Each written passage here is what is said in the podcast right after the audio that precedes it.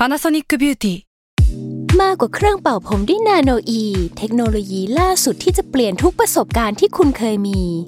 นาโนอีมอยส์เจอร์พลัสเพิ่มความชุ่มชื้นให้เส้นผมหลังใช้งานมากขึ้นถึง 18 เท่า พร้อมชะลอการเฟดของสีผมสำหรับคนชอบทำสีผม ดูแลความชุ่มชื้นทั้งเส้นผม หนังศีรษะและผิวคุณ Panasonic NA0J มีเทคโนโลยีนาโนอีที่ care only you s a l ม o n PODCAST มัน สด อร่อย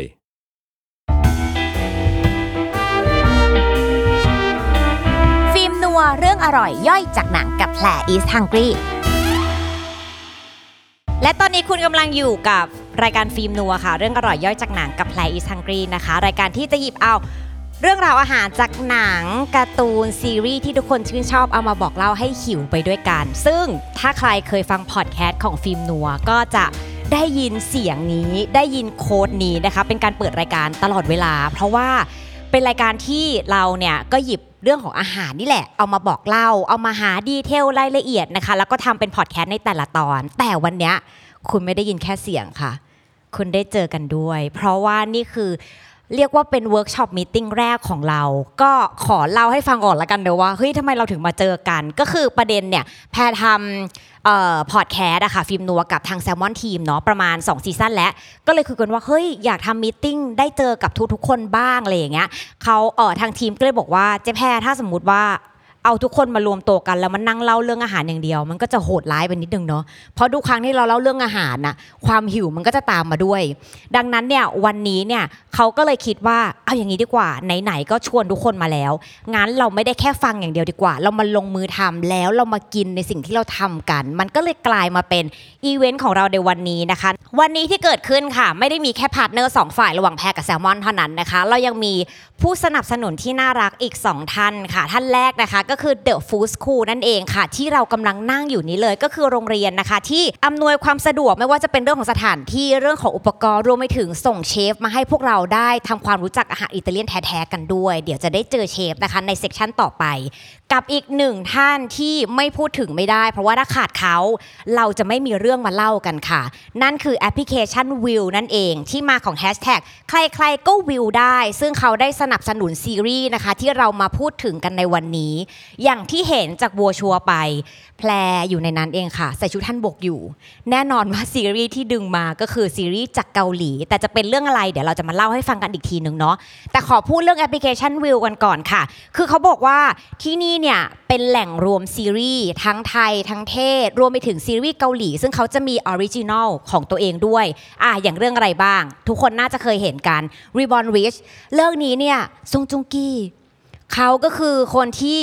ในเรื่องเหมือนโดนฆ่าตาย แล้วก็ได้วิญญาณเนาะได้ย้ายร่างไปอยู่ในอีกร่างหนึ่งแล้วเขาใช้ร่างนั้นน่ะ ตามหาฆาตกรที่ฆ่าตัวเอง แล้วเรื่องราวเข้มข้นมาก ซึ่งมันสนุกมากถึงขั้นเรตติ้งเนี่ยมันสูงสุดของเกาหลีในปี 2022 กับอีกเรื่องหนึ่งค่ะ เรื่อง Taxi Driver ซีซั่น2ซึ่งอันนี้ก็เรตติ้งสูงสุดที่เกาหลีปี 2003 อีกเช่นกัน ใครที่ยังไม่ได้ดูนะคะ สามารถดาวน์โหลดแอปพลิเคชันได้ แล้วก็ในนั้นเนี่ยเขาจะมีทั้งพากย์ไทย และทั้ง Original Soundtrack ด้วยสามารถเลือกดูได้ อันนี้เป็น 2 เรื่องที่ออนไปแล้ว แต่ณตอนเนี้ยเรามีเรื่องอยากแนะนำคุณ เขาออนพร้อมเกาหลีเลยจ้ะสำหรับเรื่องแรกนะคะ My Perfect Stranger เรื่องนี้เนี่ยเขาบอกว่าจะเป็นแนวดราม่าลึกลับไซไฟเข้มข้น กับอีกหนึ่งเรื่องค่ะ เรื่อง All That We Love เป็นแนว Coming of Age อันนี้ก็จะเป็นแบบ เติบโตอบอุ่น อุ่นใจไปด้วยกันนะคะ ซึ่ง 2 เรื่องนี้เนี่ยอย่างที่บอกว่าเขาออนพร้อมเกาหลี ดังนั้นเนี่ยเราสามารถดูได้พร้อม ๆ กันเลย ก็ใครที่ยังไม่มีแอปพลิเคชันนะคะ สามารถดาวน์โหลดได้เลยกับแอปวิวนั่นเองอะอันนี้ก็คือผู้สนับสนุนของเรานะคะที่ทำให้เกิดงานงานนี้เกิดขึ้นงั้น เข้ามาถึงเรื่องของอาหารกันละค่ะ นี่คือซีรีส์ที่เราจะมาพูดถึงกันค่ะ ซีรีส์เรื่อง Mr. Queen รักวุ่นวายนายมเหสีหลงยุค เดี๋ยวเราจะเล่าเรื่องย่อให้ฟัง เรื่องย่อของเรื่องนี้ค่ะ มันจะพูดถึงยุค 2 ยุค เป็นยุคปัจจุบันกับยุคอดีตในสมัยศตวรรษที่ 19 ซึ่งยุคนี้เนี่ยต้องบอกว่าเป็นเส้นเรื่องหลักเนาะยุคอดีต ตัวหลักของเราค่ะ คือเชฟ เป็นเชฟหนุ่มคนหนึ่งที่เขาเหมือนจมน้ำแล้วตื่นขึ้นมา กลายเป็นว่าตัวเองเนี่ยดันย้อนอดีตมา แล้วมาอยู่ในร่างของพระมเหสี ซึ่งพระมเหสีนี้เนี่ยต้องบอกว่าในสมัยก่อนนะคะอะไรก็ตามที่เป็นราชวงศ์อะไรก็ตามที่เป็นราชสำนัก มันจะมีดราม่ามันจะมีศึกการแข่งแย่งชิงดี ชิงเด่น ชิงอำนาจกัน พอนางเข้าไปอยู่ตรงจุดนั้นนี่แหละ ก็ทำให้เชฟของเราเนี่ยต้องพยายามทุกวิถีทางที่จะทำให้ตัวเองเนี่ยอยู่รอด แล้วสิ่งที่ทำให้เขาอยู่รอดได้คือ วิชาการทำอาหารค่ะเขาดึง skill ตรงนั้นเนี่ยออกมา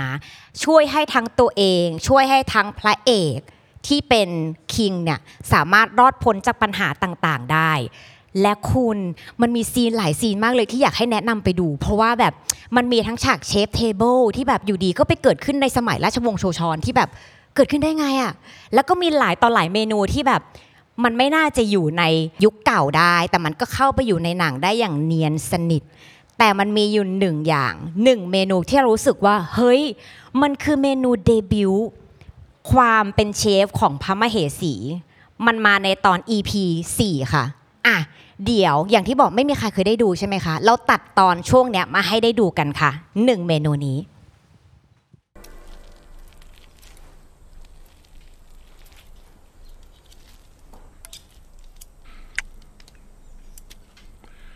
ทำไมปั้นมันฝรั่งลูกใหญ่ขนาดนี้ล่ะพะยะค่ะเฮ้ยทำไมนมไม่มาสักทีนะ พระมเหสี ข้ารีดนมวัวทุกตัวที่มีในวังของเรา จนไม่เหลือสักหยดเลยพะยะโอ้ค่ะหึ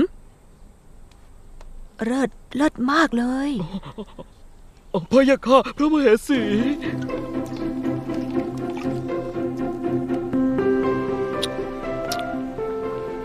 โอ้ โจกนม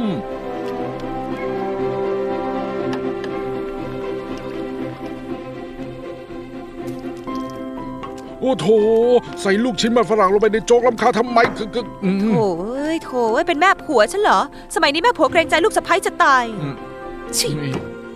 อะไรกันเนี่ย แม่สามีจะเกรงใจลูกสะใภ้ทำไมไม่เข้าท่าเลย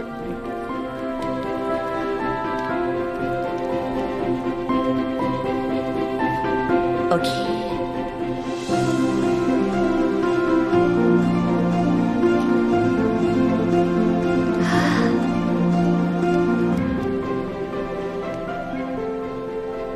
ฉันจะเอาไปให้เองกับมือ นี่คือหนึ่งซีนที่เกิดขึ้นในซีรีส์เรื่องนี้มา EP 4 นะคะ ใครที่จะลองไปดู อย่างที่บอกดาวน์โหลดแล้วไปลองดูกันได้มันสนุกจริงๆเรื่องนี้ ก็คือเป็นเมนูอย่างตอนนี้ขอเล่าปูพื้นนิดนึงเนอะก็คือ พระมเหสีเนี่ยเขาได้รับโจทย์จากพระอัยิกาเจ้าก็คือย่าซึ่งย่าเป็นตัวร้ายแต่ย่าเนี่ยไม่ไว้ใจใครเลยแล้วไว้ใจพระมเหสีว่าให้ทำอาหารให้หน่อย พระมเหสีก็เลยทำเมนูนี้ให้ ซึ่งเมื่อกี้ จากที่เราได้เห็นซีน พระมเหสีเนี่ยเขาได้ใช้มันฝรั่ง นม เกลือแล้วก็พริกไทย ในการทำเมนูนี้ขึ้นมา ใช่ละค่ะ เมนูที่พระมเหสีทำนะคะ มีการนำวัตถุดิบ รอบตัวที่อยู่ในครัวเอามาใช้ แล้วเปลี่ยนให้มันกลายเป็นเมนูยอกกี้ ซึ่งเราชอบตอนเนี้ยมาก เพราะว่านอกจากเรื่องความสนุกแล้วเนี่ยเขามีการเหมือนใส่เกล็ดของประวัติศาสตร์เข้าไป เช่น ตอนนี้เนี่ยคนที่วิ่งเอานมมาให้อะค่ะแล้วบอกว่านมรีดวัวทุกตัวที่อยู่ในวังแล้ว แล้วทุกคนทำหน้าจะเห็นไหมคะว่าหน้าสนมคือช็อกนิดนึงคือประเด็นในเรื่องเขาบอกไว้ค่ะว่า คนในยุคนั้นเนี่ยเขาจะไม่สนับสนุนให้กินนมวัว เพราะการที่คุณกินนมวัวนั่นหมายความว่าคุณไป แย่งน้ำนมของลูกวัวกินเขาก็เลยเหมือนเป็นเกล็ดที่ซ่อนอยู่ถึงแนวความคิดอะค่ะว่า คนยุคก่อนคิดยังไงกับน้ำนมวัว แต่ยุคปัจจุบันมันแตกต่างกัน ซึ่งเราชอบว่าเฮ้ยซีรีส์เกาหลีเขาแบบแทรกเกร็ดประวัติศาสตร์ แนวความคิดของเขาลงไปในซีรีส์ด้วยอะอันนี้ก็คือหนึ่งข้อ แต่พอเป็นแบบนี้แล้วเนี่ยสิ่งที่เราชอบใจกว่านั้นก็คือ เฮ้ย เชฟเนี่ยที่เขาหลงยุคไปเนี่ยโอเคเขาเป็นเชฟอาหารอิตาเลียนเป็นเวสเทิร์นเนาะแต่การที่เราได้เห็นอาหารอิตาเลียน อยู่ในซีรีส์เกาหลี มันก็เลยทำให้เราตั้งข้อสังเกตว่า เฮ้ย หรือจริง ๆ เนี่ย ความเกาหลีกับความอิตาลีอะมันเกี่ยวโยงกันเปล่า คิดปุ๊บก็เลยลองไปหาข้อมูลดูค่ะ หาทุกที่ทุกที่ปรากฏไม่มีค่ะ แม่ไม่มีเลย แล้วประเด็นคืออะไร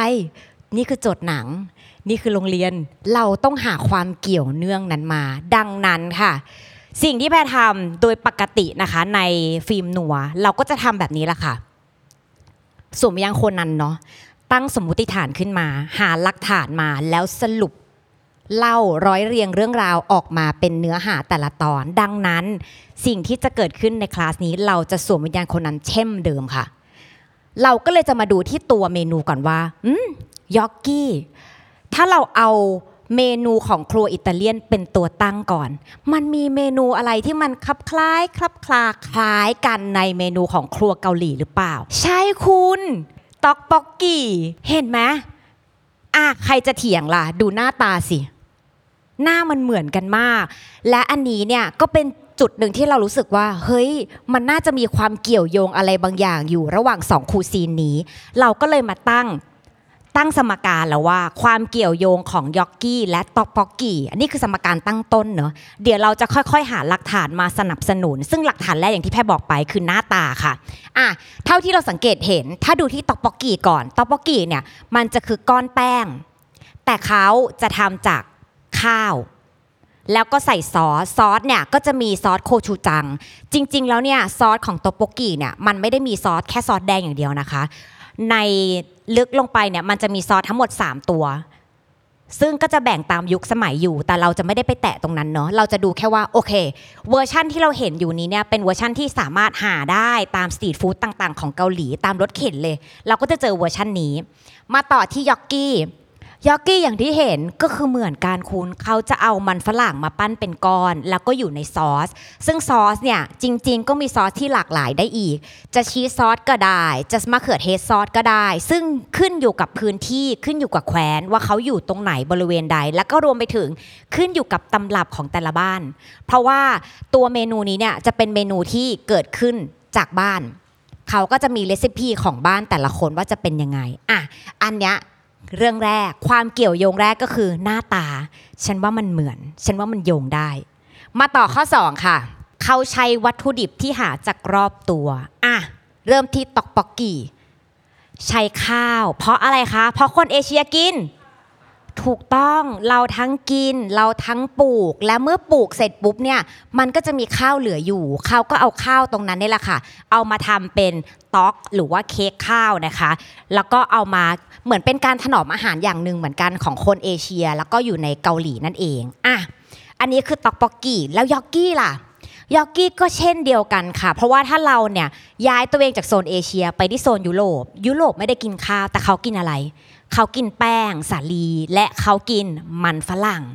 ดังนั้นเนี่ยการปลูกมันฝรั่งก็คือเป็นเรื่องปกติ เขาก็หยิบจับเอาของในครัว แล้วก็เอามาทำเป็นออยอกกี้ที่เราเห็นกัน แต่พอพูดถึงเรื่องของมันฝรั่งค่ะขอเจาะลงไปอีกนิดนึงเพราะเรารู้สึกว่าพืชตัวนี้มันมีความน่าสนใจเนาะพืชตัวนี้เขาใช้เป็นจุดตัดของยุคอาหารได้ค่ะ พอเขาเดินเรือจากฝั่งยุโรป จากประเทศสเปนย้ายไปที่อเมริกาไปค้นพบปุ๊บเขาก็เอาวัตถุดิบต่างๆ รอบตัวนั้น เอากลับมาที่ยุโรปด้วย ซึ่งยุคการเดินเรือเนี่ยอยู่ในยุคศตวรรษที่ 16ถึง17 ดังนั้นเนี่ยพอมันฝรั่งเนี่ยมันถูกย้ายมาแล้ว มาปลูกมากแพร่หลายในยุโรปแล้วเนี่ยเมื่อมีมันฝรั่งมากเขาก็เอามันฝรั่งเนี่ยเอามาทำเป็นเมนูต่ออย่างที่บอกไป มันก็เลยเกิดมันฝรั่งยอกกี้ขึ้นในศตวรรษที่ 16ถึง17 นั่นเองค่ะ นี่คือเรื่องราวที่2เนาะเก็บของต่างๆ รอบตัวมา มาดูข้อสุดท้าย เพราะว่านี่มันเป็นความเกี่ยวโยงสุดท้ายที่แบบมันใช่อะมันคือแท้จริงแล้วเกิดขึ้นแต่โบราณค่ะ อืม มาเริ่มที่ตอกปอกกี้ก่อน อย่างที่เมื่อกี้แพรบอกว่าเวอร์ชั่นที่เราเห็นน่ะมันเป็นเวอร์ชั่นที่ขายตามรถเข็นเนาะแต่เวอร์ชั่นนี้จริง ๆ มันเกิดขึ้นค่ะ เขาเชื่อว่าเกิดขึ้นในช่วงสงครามโลกครั้งที่สองซึ่งมันเกิดขึ้นในยุคที่พอเกิดสงครามเกาหลีเนี่ยขาดแคลนอาหาร ประเทศที่ส่งของมาช่วยเหลือก็คืออเมริกา แล้วเขาส่งแป้งมาให้ พอเขาส่งแป้งมาให้แล้วเนี่ย ตัวเกาหลีหรือประเทศคนประเทศในประเทศเกาหลีอะคะก็เลยเอามาทำเป็นต๊อกหรือว่าเอ่อก้อนแป้งเอามากินกันต่อ ซึ่งสตอรี่เนี้ยคุณเราอยากจะบอกว่ามันไม่ได้เกิดแค่เกาหลีนะ มันเคยเกิดขึ้นมาแล้วที่ประเทศญี่ปุ่นค่ะ และทำให้เกิดบะหมี่กึ่งสำเร็จรูปค่ะ ถ้าใครอยากรู้เรื่องราวเพิ่มเติมสามารถไปได้นะคะ ขอโปรโมทนิดนึง EP 10 ของเราเราเคยเล่าเรื่องนี้ไว้แล้วนะคะ ในบะหมี่กึ่งสำเร็จรูปใส่แฮมของโปเนียว ซึ่งสตอรี่เรื่องราวเหมือนกันเป๊ะ อเมริกาให้แป้ง และเอาแป้งนั้นมาทำเป็นบะหมี่กึ่งสำเร็จรูปอะอันนี้ก็คือตอปอกกี้เนาะเรามาต่อที่ยอกกี้กันมากดีกว่า หลายคนก็จะเริ่มสงสัยว่า เมื่อกี้แพรเพิ่งเล่าเองไม่ใช่หรอว่า มันฝรั่งยอกกี้เกิดขึ้นในศตวรรษที่ 16-17 แต่จริง ๆ ค่ะคุณ มันมีเนื้อหา มันมีเรื่องราวที่เขาเนี่ยโต้แย้งออกมา อย่างตามรายงานของ South China Morning เนี่ยเขาอ้างว่าจริง ๆ ประวัติศาสตร์ของยอกกี้เนี่ยมันมีมาตั้งแต่สมัยกรุงโรมโบราณค่ะที่พูดแบบนั้นเนี่ยเพราะว่าถ้ากลับไปค้นในคุกบุ๊กอะค่ะ เล่มแรกสุดของโลก ชื่อว่า e p i c u l u s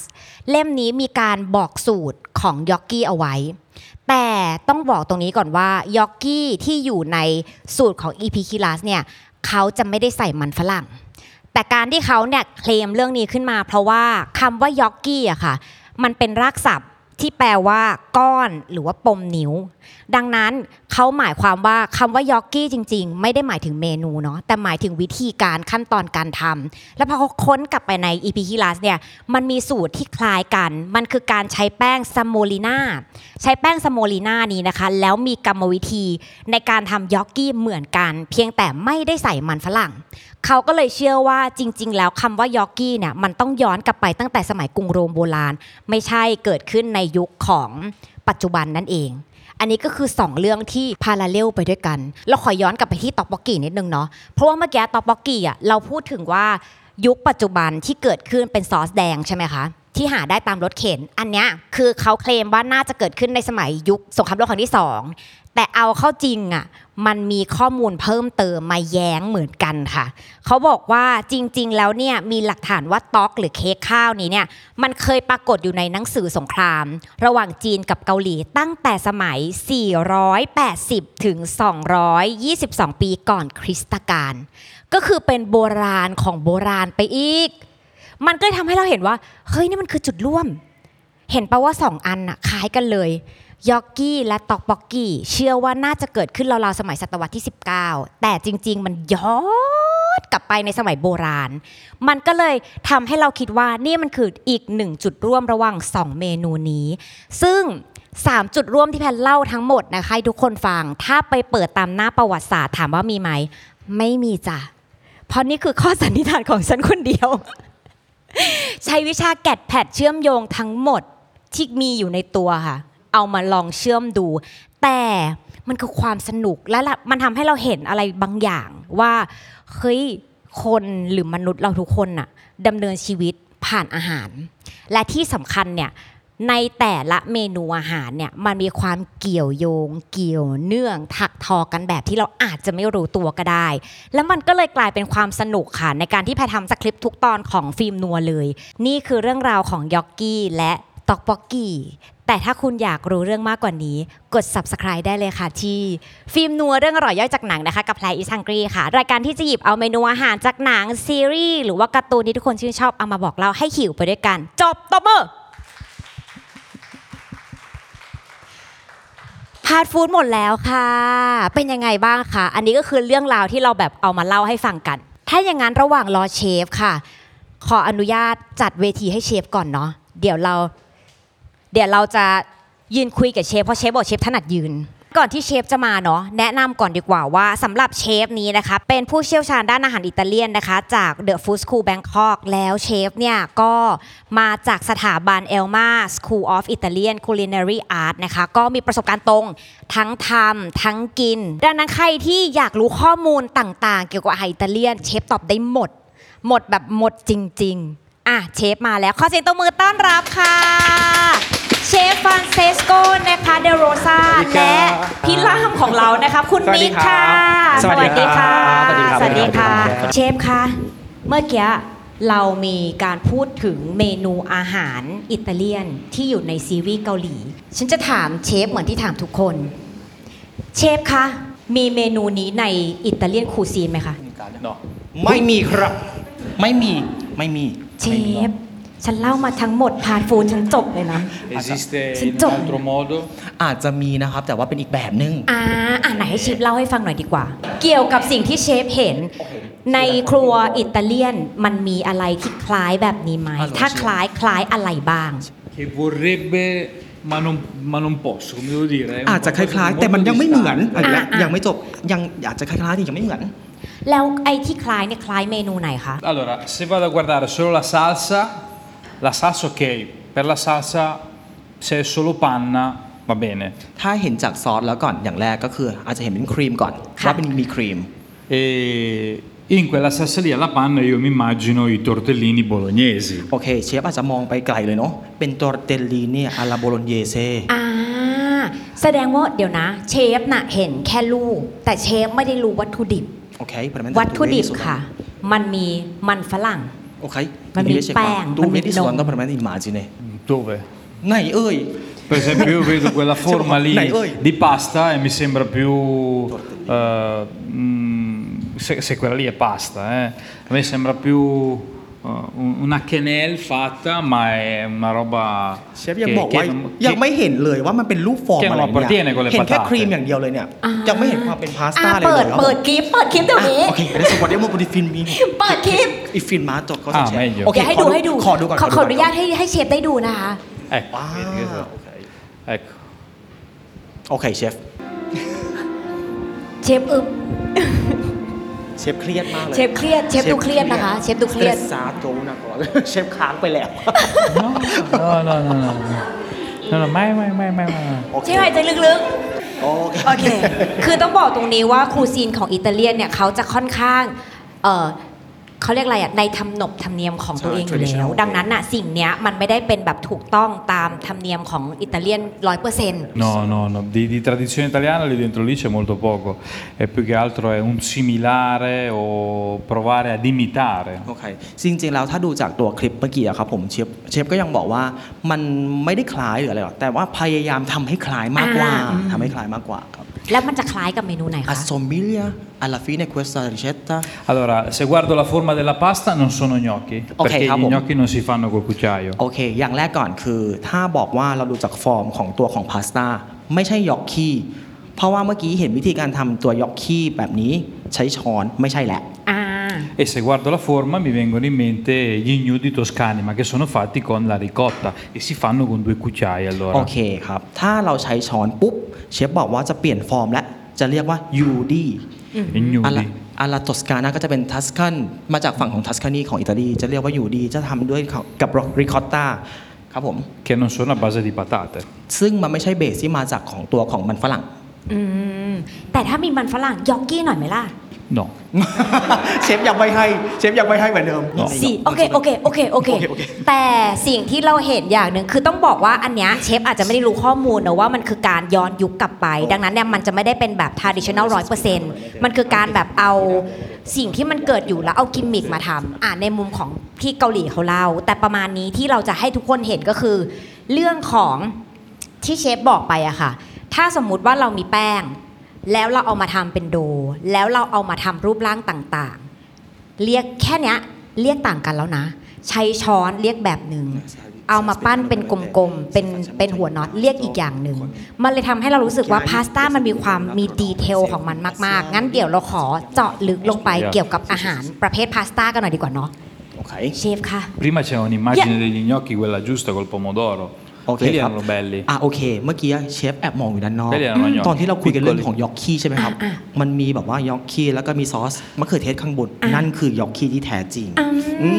ม E là sì, โอเค questi qua no. อันนี้คือไม่ยังคอนเฟิร์มว่าไม่อ่าๆ เหมือนเดิม เออ ครับงั้นเราจะข้ามเรื่องนี้ฉันจะไม่ No, ถาม ma non เช è ฟเรื่องนี้ colpa แล้ว sua, eh. อันนี้คือไม่ได้เป็นปัญหาของใครเนาะแต่เชฟยังยืนว่ามันไม่ใช่ไม่ใช่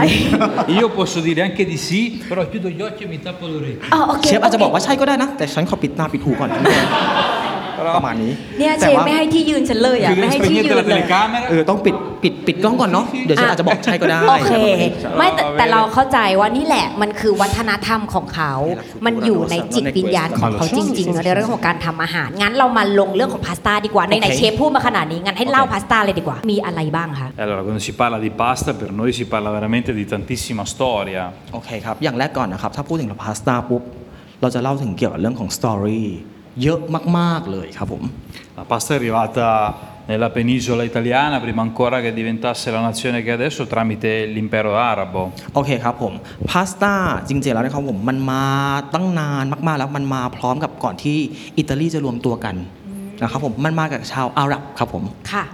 Quindi è una storia abbastanza lunga che è cambiata negli anni. La pasta è arrivata in Sicilia, poi si è spostata al nord e poi dopo si è insediata definitivamente al sud Italia, in Campania, eh, alla fi- tra il 1600 e il 1700. Quindi sono passati tanti anni. ก็คือถ้าเรามองกลับไปเนาะ ออพาสต้ามันจะเริ่มมาเข้าตั้งแต่ที่ซิซิลี แล้วก็จะโดนย้ายกลับไปอยู่ทางเหนือของอิตาลีชื่อลิกูเรีย แล้วก็โดนย้ายกลับมาอีกทีหนึ่งอยู่ที่ในเมืองของคัมปาเนียอยู่ประมาณปี 1600-1700 ครับผมเป็นเรื่องที่ยาวมากๆเลยครับ ซึ่งหลายคนอาจจะเอ๊ะเดี๋ยวก่อนนะ เรื่องที่มาของพาสต้าอาจจะไม่ได้เคยได้ยินอันนี้ใช่ไหมคะเพราะว่าเท่าที่เราเคยได้ยินคือมาร์โคโปโลไปจีน แล้วไปหยิบเจอบะหมี่แล้วเอาบะหมี่กลับมาทำเป็นพาสต้า ซึ่งเรื่องเนี้ยมันเกิดขึ้นสองส่วนเชฟแอบเรายิ้มเคยแบอะไรยิ้มนะเชฟเชฟแอบยิ้มอีกแล้วใจเย็นๆโอใจเคเย็นทานมาๆใจเย็นโอเคๆโอเคนะหายใจลึก Let's speed it up ๆเราแค่จะบอกว่าเราเคยเล่านะคะ เรื่องของสปาเกตตี้มีดบอลเอาไว้นะคะ Spaghetti meatball เนี่ยจะมี แอบบอกนะ Ma non mi offendo io, โอ anzi... เคได้ เล่า ชฟบก เรื่องนี้เอาไว้ แล้วก็ที่มาที่ไป Non è ถ้าใครอยากได้ italiano, ข้อมูล anche เพิ่มเติมเนี่ยก็สามารถไปฟังต่อได้ Basta pensare che la pasta è diventata per noi un piatto importante nella nostra cultura alimentare dopo la seconda guerra mondiale. Prima la pasta era un piatto che non veniva mangiato tutti i giorni della settimana. โอเคครับ ถ้าเรามองกลับไปตั้งแต่หลังสงครามโลกครั้งที่ 2 ครับเอ่อเรื่องพาสต้าก็จะเป็นลักษณะเข้ามาในชีวิตประจำวันของชาวอิตาเลียน ซึ่งก่อนหน้านี้มันไม่ใช่คอมแอ Attualmente c'è un, costumo- c'è un consumo costante di pasta, quindi per esempio io da adolescente mangiavo la pasta tutti i giorni, anche due volte al giorno, più il secondo piatto di carne, quindi eh, se ne mangia tanta, soprattutto chi fa un lavoro fisicamente forte, la pasta è molto nutriente. โอเคครับผมก็อีกอย่างหนึ่งคือปัจจุบันนี้พาสต้าก็เป็นหนึ่งในชีวิตของทางของอิตาลีอยู่แล้ว เพราะว่าเป็นลักษณะของจานที่ให้พลังงานเยอะ กินทุกวันเหมือนกับเรา ที่เราทานข้าวค่ะเขาก็คือบางครั้งคือทานพาสต้าเป็นจานแรก แล้วจะมีเนื้อสัตว์เป็นจานที่สองอีกครับผมสำหรับโดยเฉพาะคนที่แบบว่าใช้พลังงานเยอะค่ะ Quando loro pensano alla pasta non devono pensare soltanto agli spaghetti con una salsa o ai maccheroni, per esempio. Noi abbiamo anche tanti formati di pasta che mangiamo in aggiunta delle zuppe di verdure. โอเคถ้าเรามองไปในเรื่องของพาสต้าเราจะมีพาสต้าที่มากกว่า1ฟอร์แมตอยู่แล้วครับผมค่ะไม่ใช่เฉพาะแค่สปาเกตตี้หรือมักกะโรนีแต่เราจะเป็นลักษณะของพาสต้าที่ใส่ลงไปในซุป แล้วก็เป็นเบสของผักก็มีเหมือนกัน งั้นถามประเภทได้ไหมคะ เราสามารถจัดกลุ่มมันได้ไหม เพราะรู้สึกว่ามันเยอะมากเลยอะงั้นถ้าจัดเป็นประเภทมันเป็นอะไรบ้างอะคะ Possiamo dividere veramente come la pasta categoria pasta Sì, poi dopo fresca, sotto il termine pasta la pasta deve essere divisa in tante categorie diverse, ad esempio pasta secca che, so- che è quella che è prodotta industrialmente solo con acqua e farina di semola. อือฮึก็คือถ้าเราจะแบ่งตัวพาสต้าออกมานะครับผมอะเป็นเป็นจุดแรกก่อน จะมีเป็น dry pasta คือพาสต้าแห้งที่จะทำแค่ตัวของแป้งบวกกับน้ำอันนี้จะทำลักษณะของระดับของระดับอุตสาหกรรมมากกว่าครับผม Poi dopo c'è la pasta fresca e la pasta fresca all'uovo. Ovviamente tutti questi formati di pasta per avere questa denominazione precisa, quindi di pasta fresca, pasta secca, sono regolamentati dalla legge italiana. โอเคครับผมแล้วอีกส่วนหนึงก็จะเป็นลักษณะของ fresh pasta นะครับที่เป็นทั้ง fresh อย่างเดียวแล้วก็ fresh อีกส่วนหนึ่งที่บวกไข่ลักษณะของอาความกว้างความใหญ่อาของฟอร์แมตของแต่ต่างๆเนี่ยครับผมอันนี้ถ้าเราทำออกมาแล้วปุ๊บทางกฎของอิตาลีก็ออกมาแล้วเหมือนกันว่า ขนาดนี้ชื่ออะไรซึ่งมีการแบบว่าตามเป็นกฎไว้เลยครับผม นี่คุณเขาขึ้นกดไว้เลยนะ เห็นป่ะ จิตวิญญาณ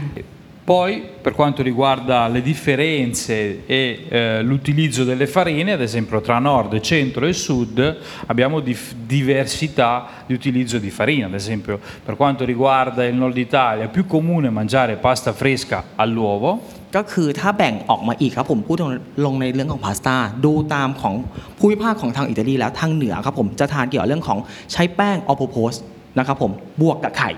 ที่จะทานกัน Invece nel centro Italia si inizia già un po' a diventare 50 e 50, quindi una metà di pasta secca e una metà di pasta fresca, ma già qui la pasta fresca inizia a essere preparata in diversi modi, quindi mischiando le due farine, quindi semolina e farina di grano tenero e nell'impasto non ci sono solo le uova, ma viene aggiunta anche dell'acqua insieme alle uova o solamente acqua. โอเคครับผมพอลงมาทางภาคภาคกลางนิดหนึ่งก็จะแบ่งออกไปเป็น 2 ส่วนแล้วครับ จะมีพาสต้าแห้งก็คือ dry pasta แล้วก็จะมีพาสต้าที่เป็น fresh pasta ซึ่งจะมีส่วนผสมกับไข่ด้วยบางส่วน หรือเราอาจจะเอาตัวที่เป็นลักษณะของไข่ออกไป แล้วใช้น้ำมาแทน ค่ะ แล้วมีการใช้แป้งที่ผ สมกัน ไม่ว่าจะเป็นตัว common wheat มาบวกกับเซโมลีนาแทนมากกว่าครับผม E Invece poi dopo ci spostiamo al sud dove maggiormente, culturalmente, soprattutto eh, nella regione Campania dove ci sono la maggior parte dei pastifici più importanti, dove producono un'ottima pasta secca, per poi arrivare alla pasta fresca fatta solo con la farina di semola e sempre หัววะหัวกว่าโอเคครับผมทางใต้พอลงมาปุ๊บจะทานเป็นพวกของพาสต้าแห้งเยอะมากค่ะแล้วก็ถ้าในมองไปในเรื่องของพาสต้าเส้นสดก็จะใช้แค่น้ำแล้วก็บวกกับเรื่องของอตัวของ semolina flour อย่างเดียวเลยครับผม Ad esempio, gli gnocchi, che sono una pasta fresca, vengono identificati tecnicamente come impasto speciale, ถ้าเรามอง perché il กลับไปเรื่อง 90% dell'impasto è- proviene da un vegetale. โอเคครับผม ถ้ามองกลับไปในเรื่องของยอกกี้ที่เราคุยกันตั้งแต่เริ่มเริ่มต้น ค่ะจะเป็น special พาสต้าเพราะว่า 90%จะเป็นลักษณะที่มาจากเรื่องของผัก ที่เหลือแค่ 10%จะเป็นเรื่องของแค่แป้ง จะเป็น specialโดขอบคุณ Quindi- ที่เล่าย้อนกลับมาที่ยอกกี้ค่ะ thank, Thank you. you หนูมีคำถามต่อค่ะ ไอ้อุณหภูมิคือประมาณดังคืออย่างเมื่อกี้เนี่ยเราได้เห็นแล้วว่า ตลอดตั้งแต่เหนือจดใต้เนอของอิตาลีเขามีวิธีการกินพาสต้ายังไงบ้าง มันเลยทำให้เราอยากรู้เรื่องวัฒนธรรมเขาอีกนิดหนึ่ง มันมีแบบดูดอนไหม เพราะว่าเราเคยเห็น เช่น มีคนหักพาสต้าต่อหน้าคนอิตาลี Allora, eh, nella nostra tradizione, come dicevo prima, abbiamo queste zuppe a base di legumi, fagioli, lenticchie, che tradizionalmente quando c'è un esubero di tanti formati di pasta, in questo caso anche gli spaghetti, si possono spezzare, ma a pezzi piccoli. โอเค ถ้ามองกลับไปครับผมถามว่าหักได้ไหม หักได้ แต่ไม่ได้เป็นการหักครึ่ง ซึ่งทางของอิตาลีแล้วถ้าสมมุติว่าเรามีเป็นลักษณะของพาสต้าที่เหลือ เราจะเราจะไปทำลักษณะคือการทำเป็นซุปซึ่งจะหักลักษณะแทนที่จะหักครึ่งเราจะหักทีละเส้นเล็กๆๆๆมากๆเลยครับผมไปทำเป็นซุปได้อ่าดังนั้นสิ่งที่เราเห็นในคลิปที่แบบว่าไปหักต่อหน้าหักได้นะคะสิบแต่ระวังไว้ Poi, ขึ้นอยู่กับอารมณ์คนที่เราหักให้ดูโอเค se uno mi spezza gli spaghetti davanti, Ah. dico bravo. ถ้าถ้าในกรณีที่ใครที่แบบว่ามาหักต่อหน้าของเชฟเขาก็บอกว่าอืมเก่งเนาะ เชฟ Non lo faccio, โอเค non lo fai. เออเชฟบอกว่าเชฟสามารถทำได้เนาะก็เก่งเนาะ Perché อะไรประมาณเนี้ย tu sei bravo อ่า เก่งนะบอกแล้ว Perché เลือก lei è ด้วย brava, เลือก perché ด้ lei วย ha fatto gli spaghetti. อะแต่ไหนๆเชฟอยู่แล้วแล้วเมื่อกี้เชฟก็เจาะเรื่องพาสต้าโอ้โหเห็นไหมคะว่า วัฒนธรรมเนี่ยของคนอิตาเลียนกับอาหารอิตาเลียนมันค่อนข้างแบบอยู่เกี่ยวเนื่องกันมากๆ แล้วเราก็ต้องบอกว่าวันนี้ที่เรามารวมตัวมาทำกันน่ะเราไม่ได้ทำยอกกี้นะคะ เพราะว่าเชฟพอพอตอนมาปรึกษากับเชฟอะเชฟอยากให้เราดำดิ่งค่ะ ในเรื่องของ Italian cuisine จริง ๆ เชฟก็เลยบอกว่างั้นเราทำเมนูดีกว่า เมนูที่มีชื่อว่า Le fettuccine all'alfredo. โอเค เป็นตามชื่อนี้เลยครับ ผมจะไม่อ่านต่อครับ ไม่จะไม่แปลต่อครับ fettuc cine all'alfredo ครับ ถ้าอย่างงั้นให้เชฟบอกเล่าความพิเศษของเมนูนี้หน่อยได้ไหมคะ Ecco, la specialità di questo piatto che sostanzialmente sono del- della pasta fresca all'uovo, siamo a Roma, quindi siamo nel centro d'Italia. Ecco, poco- eh, come vi dicevo poco prima, eh, c'è un impasto dove viene fatto con metà con farina di grano tenero e metà eh, farina di semola e uova e poi vengono condite con abbondante burro e parmigiano reggiano grattugiato. โอเคครับผมสำหรับอาจานนี้ก็จะเป็นลักษณะที่พิเศษก็คือจะเป็นตัว fresh pasta นะครับผมก็คือในส่วนผสมของตัวแป้งของมันก็คือเราอยู่ในส่วนของเอ่อ ตัวโรมนะครับผมซึ่งจะเป็นในส่วนของภาคกลางของอิตาลีหลักๆ เลยในการทำแป้งตัวนี้ก็คือจะมีการผสมระหว่างตัว common wheat flour ก็คือแป้งสาลี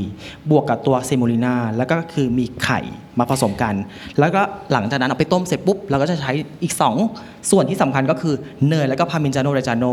เยอะๆครับ Ma la cosa che rende speciale questa ricetta non è tanto eh, gli ingredienti che devono essere di ottima qualità, è proprio il modo con cui viene preparata di, di fronte al cliente. Perché in cucina si fanno le fettuccine, si cucinano, ma poi dopo il piatto esce fuori in sala e ci sarà qualcuno che manteca queste fettuccine con il burro e il parmigiano e fa questa salsa molto cremosa. โอเคครับผมสิ่งสำคัญอีกอย่างสำหรับจานนี้คือไม่ใช่เกี่ยวเรื่องของ เอ่อเรื่องของการทำแต่จริงๆแล้วมันคือวิธีการเสิร์ฟมากกว่า เพราะว่าจริง ๆ แล้วสำหรับในการต้มเส้นเราจะต้มเส้นจากในครัวค่ะวิธีการเสิร์ฟปุ๊บเราจะเอาใช้เส้นตรงเนี้ยครับผมออกไปตรงที่ในการเสิร์ฟที่ลูกค้าตอนนั้นลูกค้าปุ๊บเราจะมีแค่เนย แล้วก็ลักษณะอีกอย่างก็คือพามินจาโนเรจาโนเราต้องคลุกเคล้าตรงนี้ให้เกิดเป็นครีมมี่ขึ้นมาครับผมอ่าเดี๋ยวทั้งหมดจะได้เห็นในคลาสนะคะ ถ้าอย่างนั้นถามที่มาดีกว่าเชฟ เมนูเนี้ยมันมีที่มายังไงออริจินัล di questa ricetta qua da dove- Allora, questa ricetta qui ha più di 100 anni, è nata a Roma agli inizi del 1900. โอเคครับ หลักๆ เลยก็คืออย่างน้อยเรซิปีนี้ยครับสูตรเนี้ยเกิดมาอย่างน้อยคือ 100 ปีแล้วครับผม ที่โรมครับผมประมาณในปี